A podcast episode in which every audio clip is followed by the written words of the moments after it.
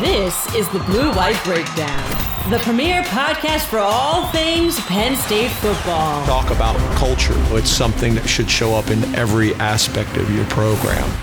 It's the Blue White Breakdown, brought to you by Penn Live. Here are your hosts, Bob Flounders and Johnny McGonigal.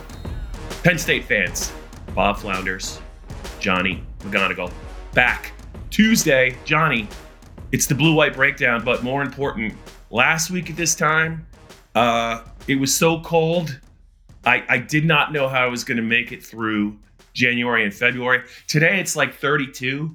It might as well be 62. I feel better, refreshed, invigorated. It might be 60 by the end of the week, so everyone can get sick again, and then it'll probably, early February, it'll probably be 12 again. But let's live in the moment, Johnny. Let's embrace this nice Pennsylvania weather we're having. Let's talk some Penn State football, Johnny, as we get closer to February and we get further removed from Penn State season. Things have started to settle down a little bit in terms of player movement, James Franklin's staff. I mean, there still could be some surprises. You never know with James. You just never know. But we're getting more and more into the start of the 2024 season, whether it's talking about the freshmen or it's talking about the next recruiting class. But I think it's a good time. I think Penn State fans are really we're too far away from spring. But let's talk about the future here at Penn State. They got a 2025 commitment. On Sunday, they held their junior weekend, one of their junior day weekends this past weekend. So let's just start there. What were your thoughts? I know you wrote some things about some talented players that were supposed to be on campus. They did get a 3-star offensive lineman from Connecticut, I believe. But how do you think junior day went?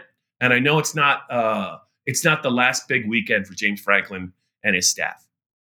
Yeah, Bob, definitely not the last big weekend for James Franklin and his staff, a staff that has been pretty busy recently, not just hosting kids on the weekend, but going to Georgia, heading down to the South, heading everywhere to not only shore up and check in on guys who have already signed in the 24 class, guys who have already committed in 2025, but obviously to bring in more prospects. And so the recruiting dead period in which they can't host prospects or anything, that gets going in the first week of February. I believe it's that Monday. It would be the 5th if my mental calendar is working correctly right now. I'm gonna leave that one alone. yeah, just leave that one alone. I know I won't be preparing for the Eagles to play in the Super Bowl at that point, and same with the Cowboys, Bob. But so Penn State hosted dozens of prospects over this past weekend. They will this upcoming weekend and the following weekend as well. As you mentioned, they got a commitment from, I don't want to mess up his last name, but I was going to throw it to you. I'm not sure how to pronounce it, and I don't want to offend anyone. It's a tough one. I'll give it a go. Owen Alicien. We'll talk to Owen at some point and get that nailed down. But yeah, like you mentioned, 3-star offensive lineman. I think notably, the first offensive lineman commit of the 2025 class, which has 8 members so far. Headlined by a couple of really good running backs, Keandre Barker from Texas and Taquai Hayes from Aliquippa. They've also got Brady O'Hara, tight end from North Catholic, in there. So. They were bound though to get, they have, running back, tight end, they got a linebacker, they've got a lot of positions covered, including a quarterback too, and Beckham Kritza, even though they're not done recruiting the quarterback position, Bob, we'll get there in a second.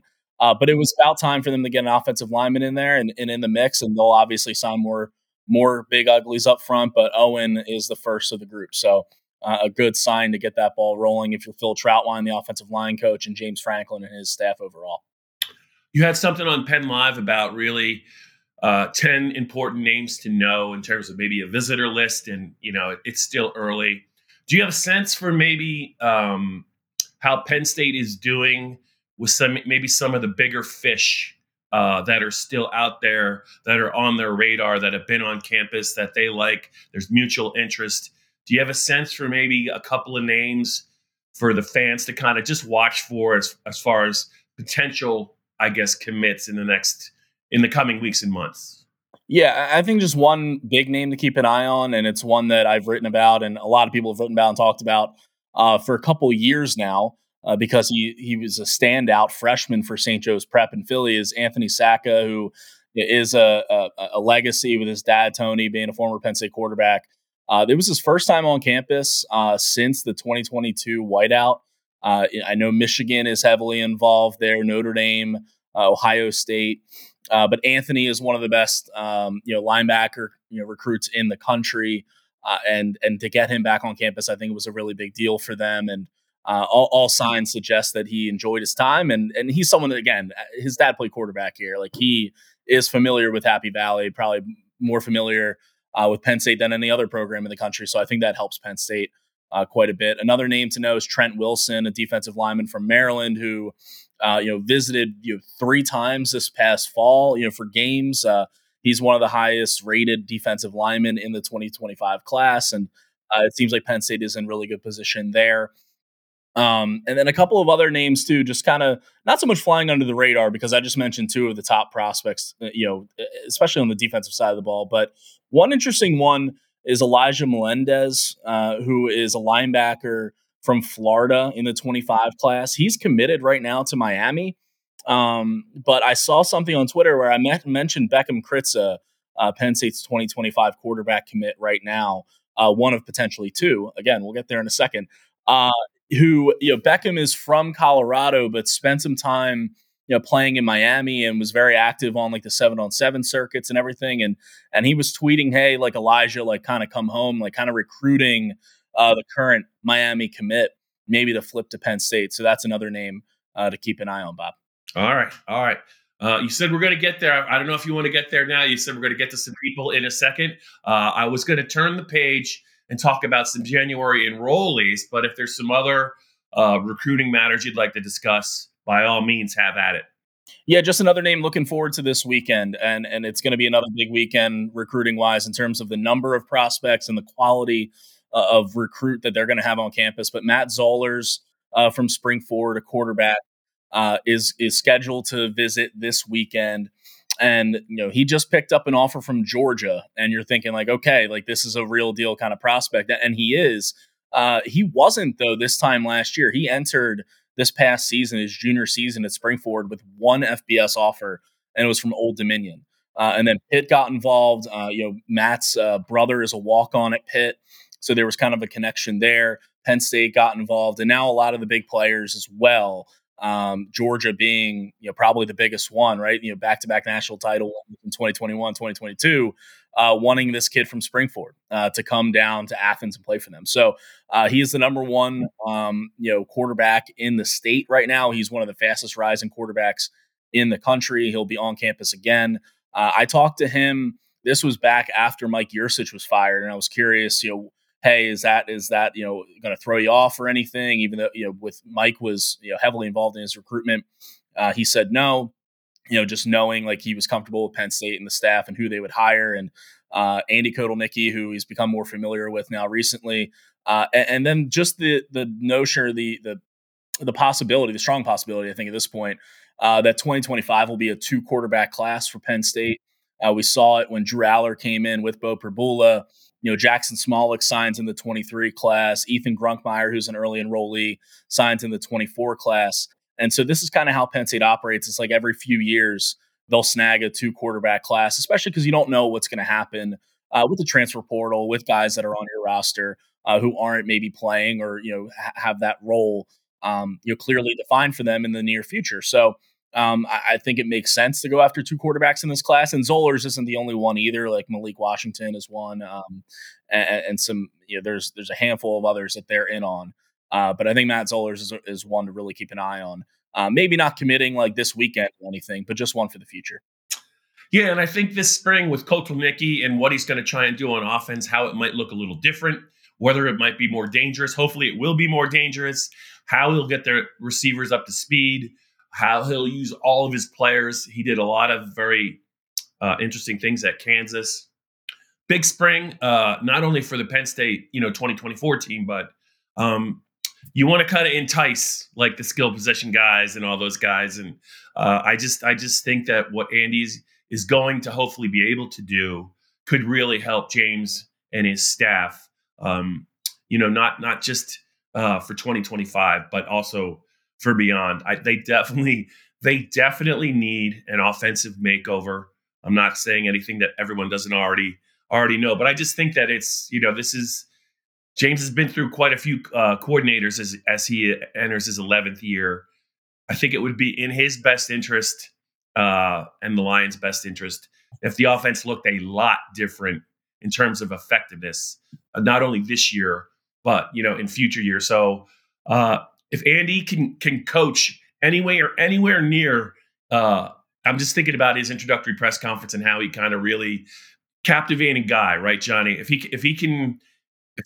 he's the real deal, I think I think that James really hit a home run hiring this guy. But I think the recruits are going to be watching as well. Speaking of Kotelnicki, Penn State recruits, let's talk about some Penn State January enrollees who are going to get a chance to work with Andy in the spring. It's Tuesday. You just had something this morning on, it's a pretty big class of guys that are going to be on campus. They can't all play. But you highlighted, a handful you think that have a chance to make an impact as true freshmen. I would think it's starting to get harder and harder as Penn State continues to kind of build depth. And there's, they've lost some players. They got some good players back. But you highlighted a couple of players that really intrigue you. Why don't we get to all of them? Who on the list to you maybe is the most interesting January enrollee? And for the fan base to watch. Yeah, definitely. You mentioned it's a big class. So they signed 25 guys in the 2024 recruiting class, kids out of high school. 16 of them have enrolled early. So they are on campus. They're going through classes. They've been doing that for a couple of weeks now, getting involved in the winter workouts, which is a big deal for these 17, 18, sometimes 19-year-old prospects to come in.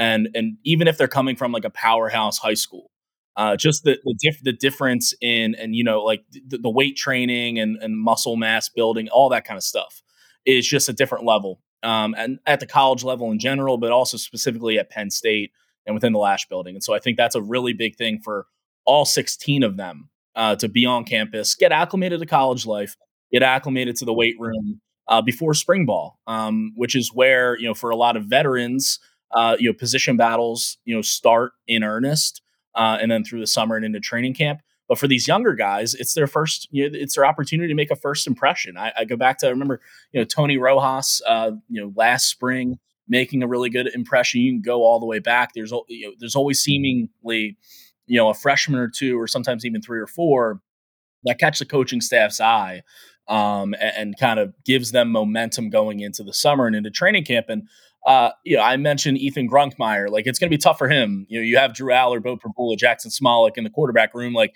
it's good for him to get in early with Andy Kotelnicki specifically as new offensive play caller, learn the playbook. But, Ethan's not going to be, on the field, this coming season unless things go drastically wrong.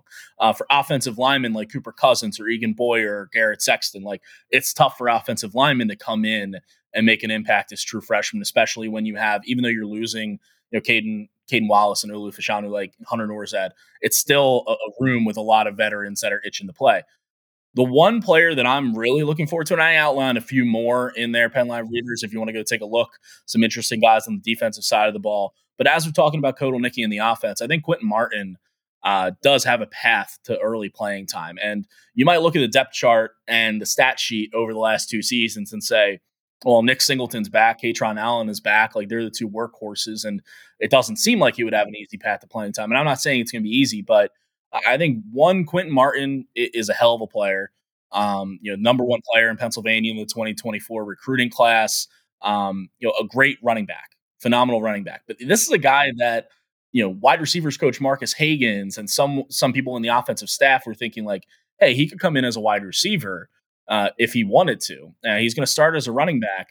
But I think what Andy Kotelnicki has done in the past and what he probably, plans to do at Penn State and what made him such an attractive hire is his creativity and putting his best skill position, players in an opportunity to succeed. And I think Quentin Martin could be one of those guys, that you get the ball out of the backfield to him. They use him in the slot, especially if the wide receiver room isn't going to make, a huge significant jump from last season, which I think we both agree they have to. Penn State wants to get done what it wants to get done. And you look at a kid like, Quentin Martin, who had over 700 receiving yards, 11 receiving touchdowns for Belle Vernon as a senior in high school. And you look at the tape and that stuff translates. It really does. And so I think his speed, his power, his vision, all of that stuff is what you want to see. And I'm not saying he's going to go have 40 catches. But if he's a guy, I think that, even behind Nick Singleton and behind Katron Allen in this backfield, will have an opportunity to show off those skills and be used at the very least as a gadget player for this offense. But if not more, looking ahead to the 2024 season. Johnny, for perspective, because obviously Quentin Martin is very, very talented.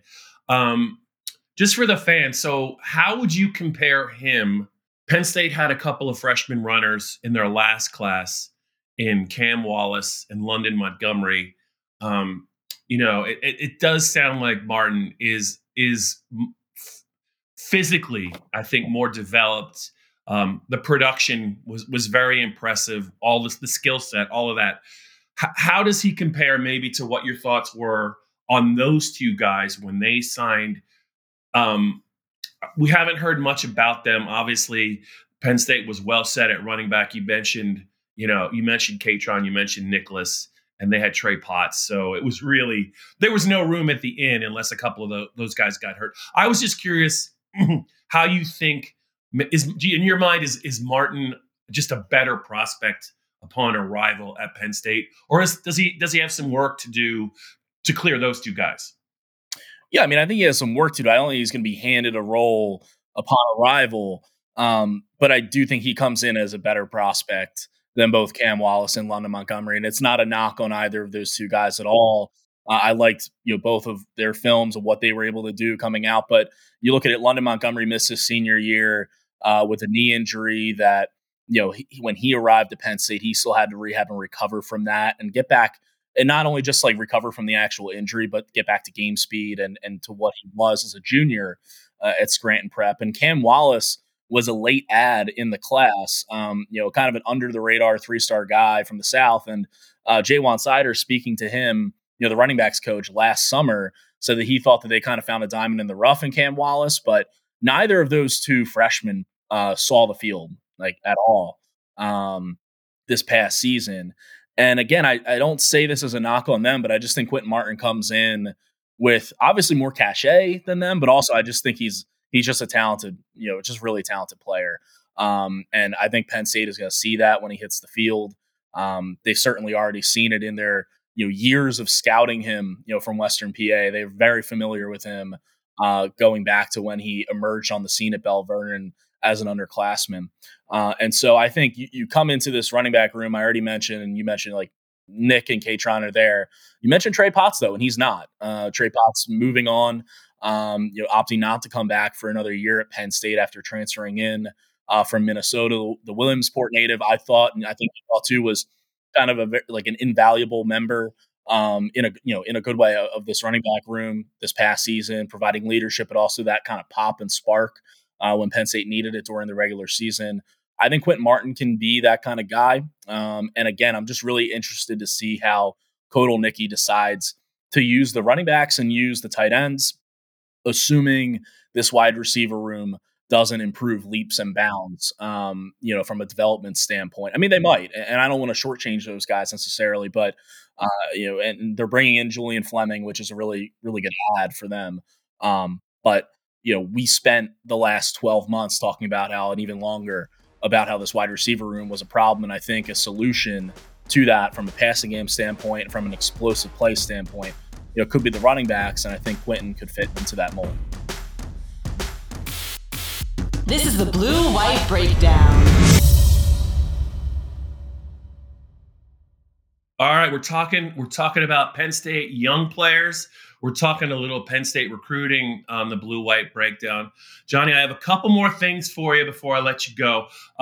Just just to circle back to the January enrollees, because I just wonder, I think the typical Penn State fan would see, you know, what is it about Luke Reynolds? You wrote about him as you know, he's the five-star tight end that he made the cut of guys that have a chance to make an impact in some way in your mind this year.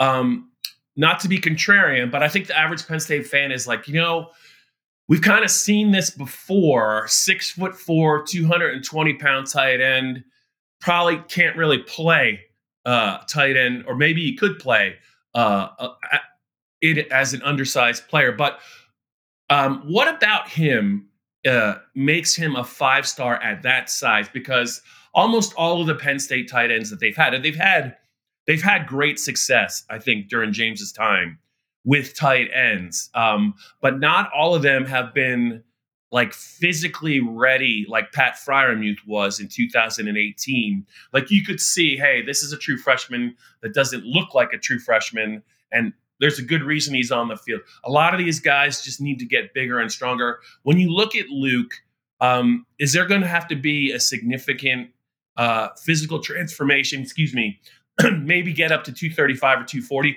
or is his skill set and how Penn State might use him, can he play and make an impact at 225? I know they have Tyler Warren. I know they have Khalil Dinkins. I know they have Rappleye. You know, I know they have Joey Schlaffer. I hope I said that right. Schlaffer, the local kid. But I'm just wondering, what is it about him that potentially a bit undersized that maybe you have him on your radar? I know he's a five-star.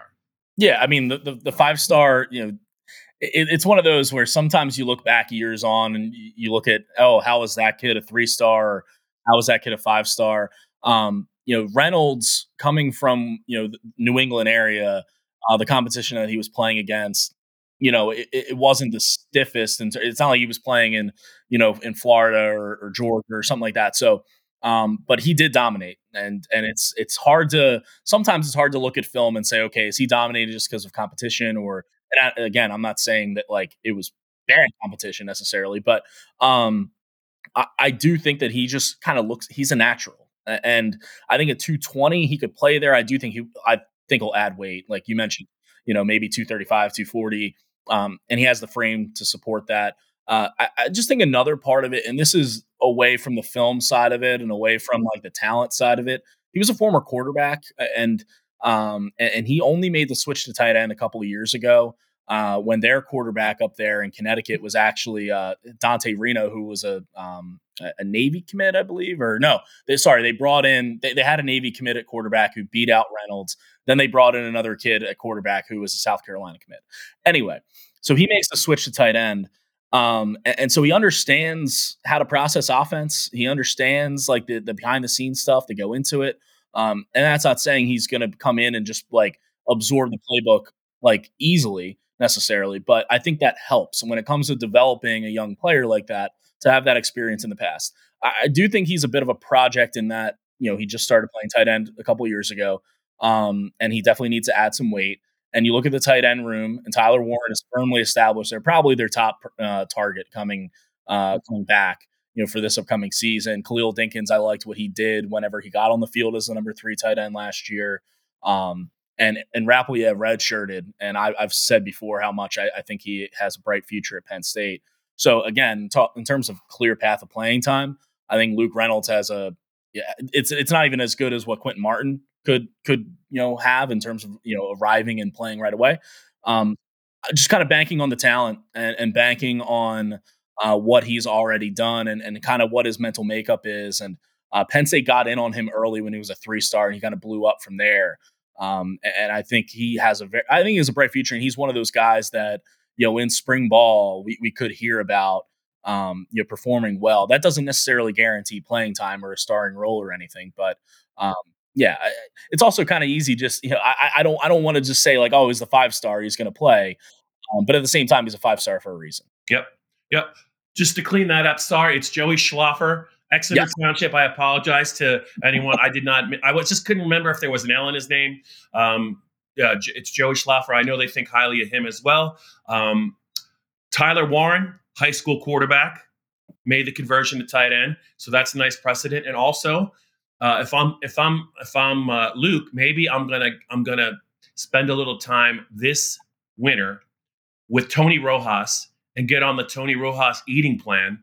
That transfer, I still can't.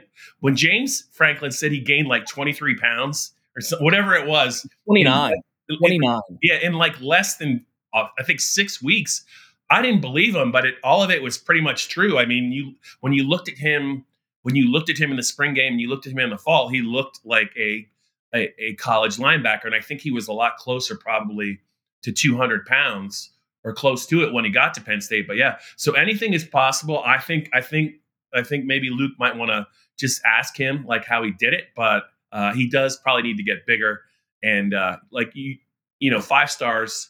They are 5 stars for a reason. We'll see how that goes. Johnny, before I let you go here on the Blue White Breakdown, I don't imagine we're going to talk again until after conference championship game Sunday.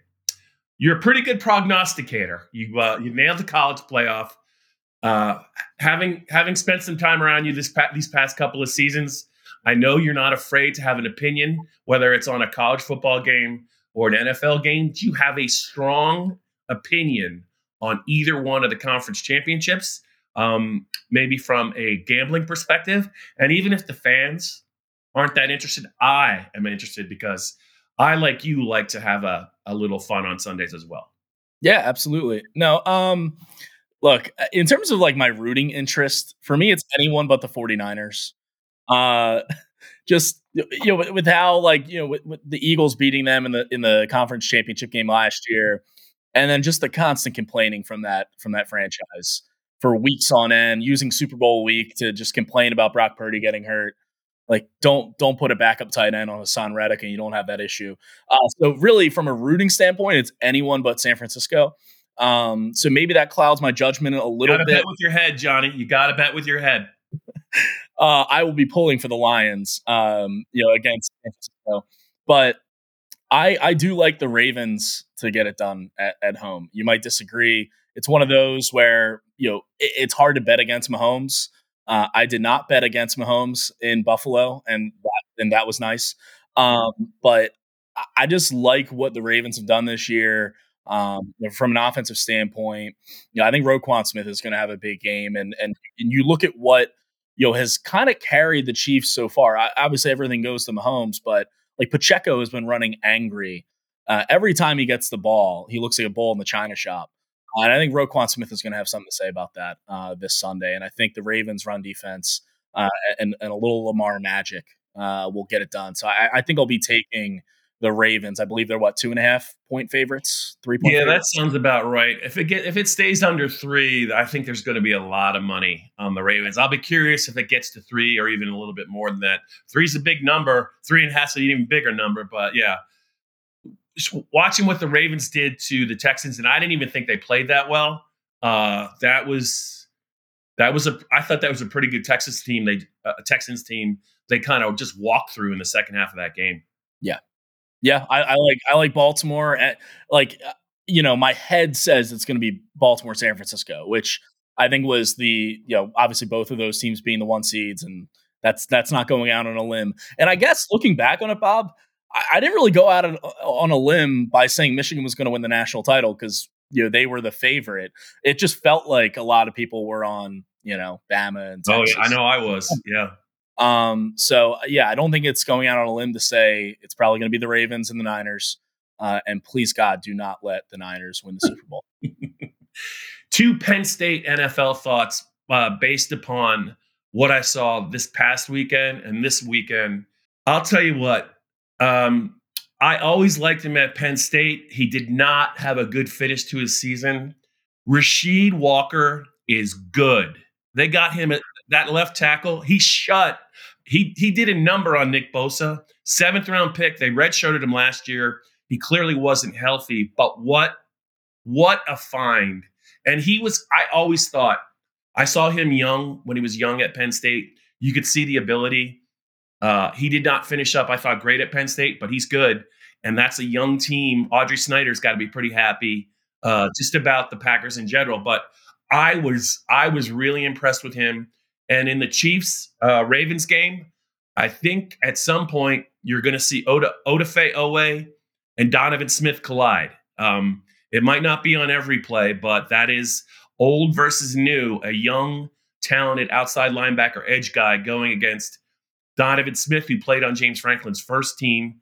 I think he was a second-round pick in the 2015 draft. He's made a ton of money, won a Super Bowl with Tampa, got paid by the Chiefs. He's playing better down the stretch. I thought he's a key to the game against the Ravens. They have a lot of athletes in all over that front seven and in the secondary. But I will be noticing to see if Owe and Smith have a say in this outcome, and if they kind of go against each other. I can't bet against the Ravens based on what I saw. I'm rooting for the Lions, and I'm starting to wonder more and more if teams have started to figure out Brock Purdy a little bit, number one. And if Deebo Samuel doesn't play, that's a big deal because of the way they use him. If he doesn't play, I think the Lions do have the horses to take that to the limit. I'm not sure about Jared Goff on the road, but that team plays hard, and they are physical along both lines of scrimmage. So I think the NFC game is going to be really, really good, and it might even be better than the AFC game because I do think the Ravens might just have too much just about in all phases. One thing I will be hitting is Christian McCaffrey rushing receiving props. Like that has been a boon for anyone who has been hitting that this year, or anyone who haven't had him on their fantasy team. Probably won their title. League winner. One more note on these games, Bob. If you're just a Penn State fan, you don't care who wins. Guess what? You're going to have a former Penn State player win the Super Bowl because you mentioned Owe. On the Ravens, they also have Jordan Stout, the punter, Dan Chesena, the former walk-on at Penn State, got elevated as a wide receiver for the Ravens ahead of the game against the Texans. On the Chiefs side of the ball, you mentioned Donovan Smith. On the NFC side, you got Jason Kabinda with the Lions, who is a fullback there now and actually caught a pass over the past weekend. It was a little check down, kind of a hurry deal by Jared Goff, but he's with the Lions. And then Kevin Givens and Jair Brown on the 49ers. So regardless of what happens, a former Penn State player is going to win the Super Bowl. And Penn State fans with no allegiances whatsoever can just wear their Rob Lowe NFL hat with a little Penn State emblem on the side and be happy. Yeah, Jair, hopefully he'll play this week. He was healthy, but they kind of went with experience. The experience didn't really pay off. Logan Ryan didn't play well. Hopefully Jair will get some run this week. I think he's a guy that the moment's not too big for, and I wouldn't be surprised if he plays. He makes an impact in that game. All right, Johnny, I'll let you go. I know you got some stuff to get to this week. Hopefully we'll talk next week, and we'll both be right about our NFL picks, and then we'll be a lot wealthier. Maybe not a lot wealthier. A bit wealthier than we are right now. Modestly. Oh, go Lions. This has been the Blue White Breakdown, brought to you by Penn Live.